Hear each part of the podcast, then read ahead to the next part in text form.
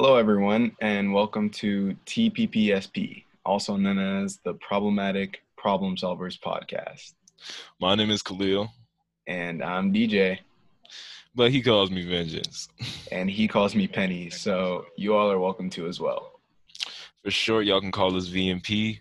And we're just out here trying to explain like the problematic tendencies we have.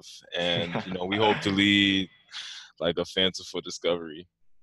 Anyways, we're not going to start off this podcast like every other one, like some boring middle aged man telling you how it's just going to be some ordinary guys, you know? But nah, we're pretty awesome. So, nah, nah, nah, nah, nah. For real though. but um we just want you guys as the audience to share like y'all perspective, you know, like feed us questions, all that, so we can have things to talk about, you know, as we go around like this this path we call life. yeah. So basically, yeah, thanks for entertaining our curiosity, and we appreciate it.